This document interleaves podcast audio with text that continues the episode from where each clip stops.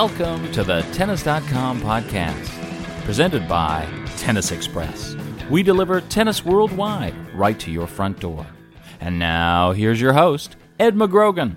Hi everyone, Tennis.com podcast here today. It's a mailbag edition. We did, we've gotten your questions. We're going to take some of the best ones and answer them as best we can. Pete Bodo, Steve Tignor, and Ed McGrogan will be providing the answers. And uh, yeah, we'll we'll see what we can do here. We'll and we encourage more questions in the future. Once again, the address is podcast at tennis.com. We'll try to make this a regular occurrence on the on the show here. So Yeah, we need some good questions, though, folks. yeah, you heard him. Not like is Andy Roddick going to win Wimbledon next year? Oh boy, How many Grand Slam This- titles does Rafael Nadal have? it's shaping up. It, it's taking shape. you guys are smart. You, you, I know you. I know you'll do better than that. We'll start with the first one. Start with a player who doesn't have to worry about winning a slam anymore. Emilian Dementieva. Trevor Fields asks, "Do you think Elena Dementieva will be inducted into the Tennis Hall of Fame? After all, she is a two-time Olympic medalist, including gold, and a two-time Grand Slam finalist. So a lot of you guys out there who who read John Wertheim, who's a good friend of ours, his mailbag. That's a, a topic that kind of comes in all the time. This Hall of Fame chatter. It's a big point of discussion there. A lot of people sometimes say it's a little too easy to get into some of the standards that have been set. Guys like Michael Chang were in it a couple years ago, one slam guy. I think the the the main one that people that, that sort of set the bar lower was Pam Shriver. She never won a singles Grand Slam, but she had a great doubles career. I guess it's. I mean, the Hall of Fame needs to induct somebody each year because they have that ceremony. So sometimes, if there's a weak year, Drag nobody's somebody around. in there. Dementieva's going to get in. Do we Yeah, see you- Vince Spadea getting into the Hall of Fame? And you see that in other sports too, where you- you'll have you'll have Hall of Fame classes one year that are just loaded exceptionally, Right. and some guys get denied because of just sort of the luck of when they retired, and then the next year you'll see a very tepid class of individuals. Yeah, so that could happen with Dementieva. I I would say that she should get in. She was, she had a good career. She didn't win a slam. She did win. An, she did win an Olympic gold medal. She does, she does. I mean, it, she's on the she's on the borderline. If, if Pam Shriver can go in though, then I would say Dementieva can go. in. I think you put. I think you put consistency up there in your criteria. My criteria, my criteria used to be two slams or better, basically. You know, uh, no one slam wonders. Gaston Gaudio definitely does not belong in the Hall of Fame, in my opinion. Nor does Iva, Iva Majoli. But when you look at somebody who's like Michael Chang is, is a guy who kind of turned me on this one, frankly. You know, I, you know, I looked at his records and no slams. Uh, I'm sorry, French Open, the one one major. But you know, the guy was always there. He played a part in historic matches. He was really, really consistent. He helped make the careers of some of these other guys. And you know, given you know, like Steve says, you know, you got Pam Shriver in there. I said, well, you know, at some point that consistency really, really does count. Yeah, you don't- Consistency. go you don't necessarily need. You know, Thomas Johansson isn't going to get in, Right. but Dementieva is a stronger candidate than somebody like that, even if she doesn't have a slam. Cons- consistency, I think, is important in this too because you know, for all that it takes to win a slam, it, to win a slam, it does only take two weeks of getting hot, essentially, and that's, That's where right. that's where you think of guys like Gaudio and that. And you, when you mention two slam that bear, guy like Marat Safin might come to mind. He's a two slam winning guy. He's a guy who will probably be on ballots sooner or later, just like Dementieva. here. He's going in. Yeah. Safin's going No, in. Oh, he's definitely I'm going. going to have him speak. No, They like to load it up with people they uh, they can get. Uh, it's like, you get- the question's going to be in the, before too long who's not going to be in a Hall of Fame in some ways. But it, you know, it's a good effort though. What you know what really always kind of surprises me is, you know, the Europeans you know really think the Hall of Fame concept is you know ridiculous, patently ridiculous. especially because maybe it's an America thing. It take it's held in America and it's more of an Well, it's an American, American concept, Yeah. Yeah. basically. Right. But I don't understand. You know, I, and- and that I just don't understand their lack of sort of getting it on that in that regard. I mean, because in a lot of ways, you think Europeans particularly would be interested in the history of the game and in acknowledging the past and, and having a repository for all this great information and honoring these great foreign players. You know, you know, Europe. You know, Europe's very much about history and they cherish their history and their cultural institutions and stuff like that. Why they're so resistant to the Hall of It Fame? seems like they've Maybe- come around a little bit. I know Borg didn't know what, what it No. was and didn't. It was thought it was ridiculous. I So they seem a little better than that. So did Newport just? Be, I mean, I know that's where tennis was. It was a major starting point in the U.S. Did they just beat them to the punch in becoming the International Tennis Hall of Fame, which is what it's called there? Yeah, I mean they just because they could they could call themselves that because there wasn't any Yeah, there weren't there weren't Yeah, any there was no other Nobody even thought of it Hall of before. Right. And one another question, I, I actually forget this. Is there a waiting period in ten, like what kind of waiting period number of years after you retire? I- i- Is that anything that either of you know off the top of your head?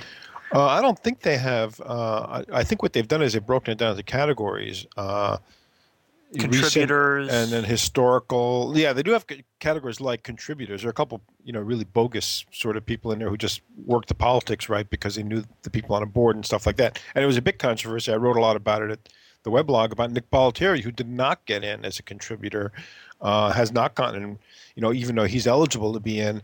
And, you know, that seems to me clearly a political, you know, maybe not even a political, but kind of a, a prejudicial issue. I mean, just people, they don't like the idea of Nick Bollettieri, who's got a kind of a controversial image, you know, being in a Hall of Fame. Well, you know, I guess fair enough. Whenever it's a vote, if, if it's a sort of Democratic vote, then there's nothing you can say about that. But I mean, I think that does cast a little bit. If you look at some of the people who aren't as contributors, and then look at a Nick Bollettieri who's not, and you say, wait a second, this is totally random. This is just, you know, my buddies.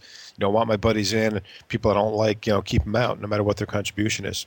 But I think they have recent, recent players, and they also have historical players that they put onto the ballot. So they, they have broken it down a little bit. One of the things they did do, one of the reasons that they've lowered uh, whatever age requirement they had, or when that that it's not no longer just about putting in names from the distant past, is because they felt like they needed to ramp up their exposure and their public profile. So they know that if they're inducting a Jimmy Connors or a Pete Sampras or an Elena Dementieva, they're going to get some publicity out of that. And I guess you're right that they have to not just induct somebody, Steve. They have to induct a couple of people. They just can't have, you know, one person taking the mic and each July, I suppose. No, they can't up. have nobody. Yeah, they definitely can't have nobody. That's true. The uh, next question, one of Pete's favorites, as he just mentioned in the introduction here. Edward Kelly, good name there, from San Antonio, writes What kind of results do you think Andy Roddick will produce in 2011? Do you think he has the ability to win at least one more slam? This is the. This has been an annual question for a while now, and it's it's just sort of just as annual as what's gonna ha- what's with American tennis. This kind of just segues off. Well, you'd have to if, if you look at his his slams from last year, you'd, you'd say no. He's he's sort of steadily going going in the wrong direction. He didn't he didn't do that well. You know, he he reached the final of Wimbledon in 2009 and almost won it this past year. He didn't he didn't um, even make it to the quarterfinals. Um, he has played well this fall, and he will. I think he'll continue to to be to be around. I don't think he's. I don't see us. I mean, I don't know. He's he's 29 now. We'll see. He will continue to, to decline. I would say that I would say that no, he he won't win another slam. Andy Roddick's going to win Wimbledon. I've said that. I've said that every year since God knows when. Gonna win I'm, it st- I'm- I'm, sticking to it. That's my story, and I'm sticking to it. I'm not going to abandon ship. I'm not going to be a fair weather fan, as it were. I've always been a, you know, sort of a fan of Roddick's game, basically, and and even more so, I think his personality and his work ethic, and I think he's got it in him to win Wimbledon because as long as he can crank that serve, you know, he, he's he's in with a shot. And he, you know, he's he had the misfortune of running into Federer late, you know, at a number of the tournaments. And uh, you know, one day, you know, I kept I kept thinking, you know, I, I actually expected that it would have happened by now. That uh, you know something was going to happen. You know, if maybe Federer, you know, gets injured or, or gets upset, and then Roddick has to beat like a Berdych in the final, or you know, back to back. You know, not not that Berdych's a slam dunk for him, but you know, I, I think he's got the game to win Wimbledon. I still think he's going to do it, and until the day he retires, You know, he's improved I his fitness, but with that. he's he's been more injury prone of late too. Definitely, he, he's Yeah, had got a sick cou- like, past year. couple of year this year in particular missed, but then others he, he's definitely been on the mend uh, quite a few times recently. Possibly one problem is he's got Federer and Nadal. Those guys win all the slams. It's not like there's even been many random slam winners in the last five years, let alone Roddick. There has barely been anybody else who's won besides those two guys. not too many leftovers at that at that table. Although I must say it was pretty pretty disappointing this year, this past year, and you know, not, again, not that I think he would have beaten Nadal or or Federer, but uh, you know, uh, the way he lost, you know. Um, this year, and uh, I think he was looking pretty good going in, and you know that was a, sort of a big opportunity. He needs to be getting to those semis and finals, and you know it's fine. You lose to Federer and Nadal, what you, you can't complain about that. But you know when you if you start losing to guys when you get knocked down, like he lost to Gasquet one year, I guess, right?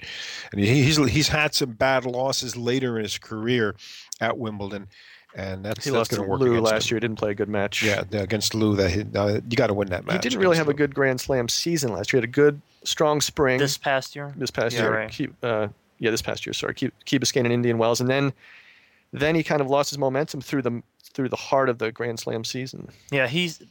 I've I've been like you, Pete. I, I have felt that Roddick is. It's an inevitability that he'll win another slam, but I think this year is when I've finally, I think, changed my tune. I guess and I just. It seems like we've seen so many examples of him running into running into the hot player and not and not being able to overcome them. That over seven matches, he's going to run into someone, and he's not running in all the time into guys like Djokovic and Murray. He's running into like the Teymuraz Gabashvilis of the world and the light and the the Lus of the world. So he he just hasn't demonstrated that kind of consistency over the the tier of opponents that, without a doubt, at that level in best of five, he should be beating. So. Yeah, but does it get in the Hall of Fame? you could, you could ask the question of uh, you know you yes. can ask the question of Andy too, uh, along with Dementieva. Yep. Shop Tennis Express for the best selection of top brands with expert service at fair prices. The Tennis Express team is available to help you find the right tennis gear. Shop Tennis Express and find out why their customers call them a candy store for tennis players. Call 1 800 833 6615 or log on to www.tennisexpress.com today. Okay, next question we have from David Gladfelter, who asks a, uh, a numbers based question here, wondering about how much money the USTA makes on broadcast rights to the US Open. And this is a, a question that, you know, the USTA gets gets income from around the world here. There's not just the US channels, of course, but we we do track down those figures. Sports Business Daily came up. Uh, we are looking at the most recent deals they signed.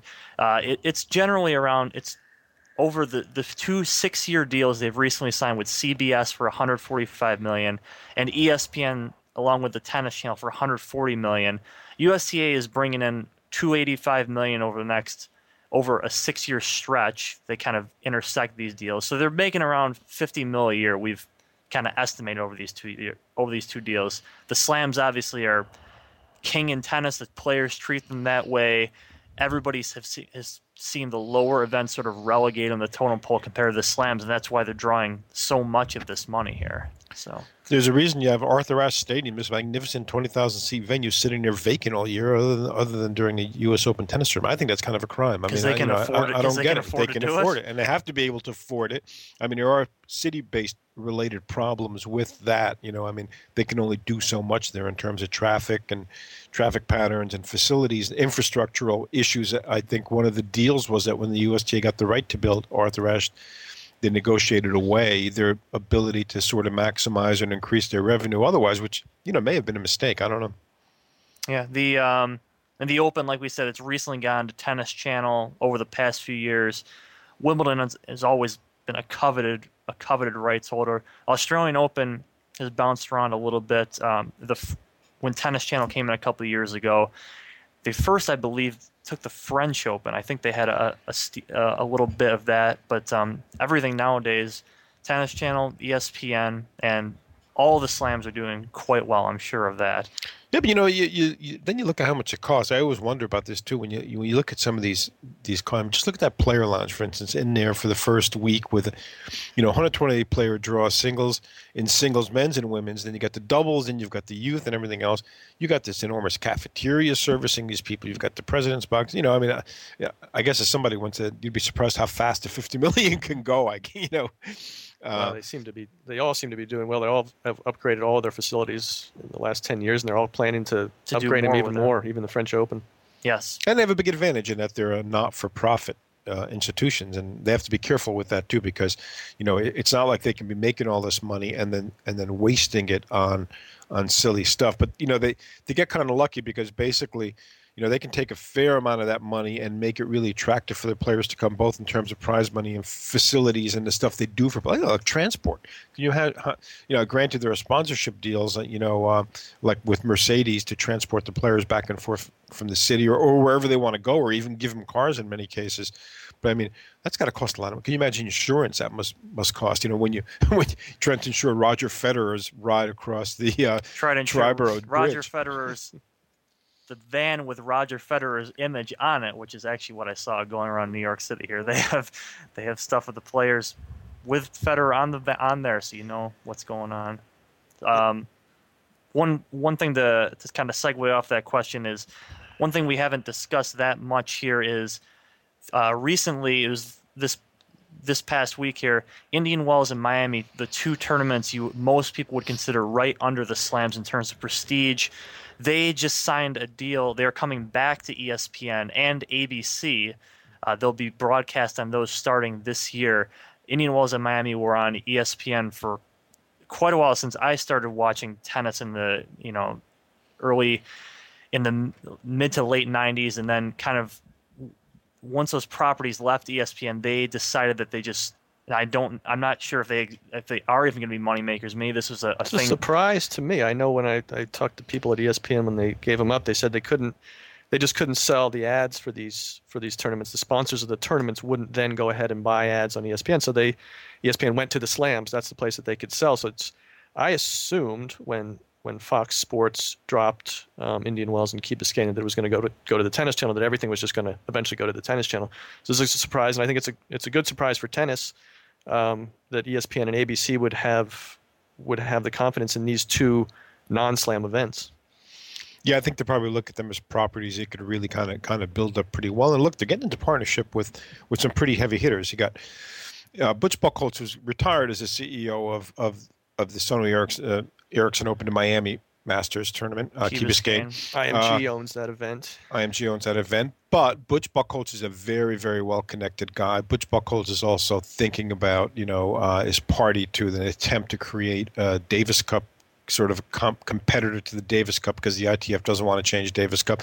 If these guys, Buchholz and his cronies, get to do and convince the ATP and WTA, which have checked off on the idea and say, yeah, it's a good idea, if they start mounting an alternate Davis Cup, ESPN's right in there. They're already doing business with these guys. Then you got Larry Ellison in Palm Springs, you know, big tennis nut, founder of Oracle, fifth or sixth richest man in the world. Now ESPN suddenly is in cahoots with him. So there's this, there's this kind of synergistic you know thing i think that that happens and i think it's i think it's why i was surprised espn let those tournaments go as it were i mean i know the us open series became a big focus for them but i think those those two properties you know the sort of payoff from having those i think is is is not always visible Yeah, it's it's always those two. The thing with those events is they don't lead, like you're saying, the U.S. Open Series into the U.S. Open. That's always been kind of a a negative about them that I think is is one of the reasons why these these two events got off the national radar for a while, and now they'll be back on ABC. Actually, I, I- asked Steve yesterday, has has ABC ever done tennis in let's talk about like the past like 15 20 years we i couldn't it's usually been an nbc and a cbs display. Has ABC ever, to your knowledge? Oh, it, they did a long time ago, but Long not, time not, not in recent history. Not since you had things like the Master Series and, and the WTA's, you know, lineup of Premier Mandatory and the U.S. Open Series. No, they're they're they're not even players in this game. So, you know, it's it's really kind of left there. And and really, given how tennis kind of falls off the radar between slams, and even it's kind of a struggle as as everyone admits during the Masters events to get appropriate, you know, attention. I think uh, ABC is just saying, you know, they, they don't want to wade into that and start competing for second-rate things, or have to jump up three notches of commitment and, and go head-to-head with CBS for 145 million bucks over six years for the U.S. Open. So they're it's just probably just not on their radar. They say they don't want to go there. And like you said, Steve, no matter no matter who is broadcasting it or how much broadcast tennis gets, everybody's going to still be complaining about who's being shown, Yeah, who knows? Depends. who the commentators are. It's Depends on what kind of fan you are, I guess, whether you think this is good or not. If you wanted it all on the tennis channel, maybe maybe that would have been the better choice. I think for the sport, obviously, to be on ESPN and to be on a national network, you know, you have to you have to like this. Let's not forget, you also don't know what kind of deals are going on. I mean, it, it isn't that long since tennis used to buy its way onto television, which people didn't realize. The ATP would pay, would buy the time on ESPN or on Fox or on any other network that they chose. Just to they would the actually exposure. buy that time so they could get onto TV. And then, of course, if they sold enough ads, you know, they made the money back. But they were, you know, they were willing and often did take a hit. That's That's you know. true. You don't you don't know what the deal is. You, you know, CBS. e- The U.S. Open is still on CBS, but for a lot less money than it used to be. That's in fact what the this is sort of a similar situation. That's what the NHL did after its lockout of five years back. They paid NBC to go on to, to go on their network just because the the only other TV deal they had was with a, a minor channel Versus, which Winnipeg, Yes. WKRT in yeah, Winnipeg. besides besides the C, the CBC affiliates up there in the Northwest Territories, is they they bought their way basically on national TV, and in the past few years, with the influx of some of the some good young players in the league and Sidney Crosby's, Alex Ovechkin's, they've gotten some momentum and now are renegotiating their deals with NBC and also ESPN. So it's it, it actually kind of reminded me of that in that if if if this tur- if these tournaments sort of take off in a little bit of a way, I think they need to hope for the usual suspects to keep winning them. Well, it's- you know, it's clear, they know, can it's- they can maybe make this can turn to a long term better property for everybody. It's like the stimulus package. It's like our, our national President Obama stimulus package. You know, the idea behind it, even when Bush started with the TARP, it was, you know, basically you got to infuse the money. You got to sort of keep things going. So, you know, the, you know, tennis, tennis like hockey is looking at saying, well, you know, if we don't, you know, pony up here and make the investment, then it's going to disappear off the radar. But if we inject our money now and get it on TV, maybe it'll get some traction and things will kick in and things will start rolling again. And I think that's that's the idea behind all these kinds of things. And, and See how well the stimulus works. package works. Yeah, right, exactly. it seems about a good time to end the show then on that note. uh, we'll take any again any question you have podcast at tennis.com and we'll be back uh, later on with another sh- podcast talk about everything in the world of tennis with pete bodo steve tignor ed mcgrogan thanks for listening You've been listening to the Tennis.com podcast, presented by Tennis Express, the tennis industry's retailer of the year. For more news and information, head over to Tennis.com. Thanks for listening.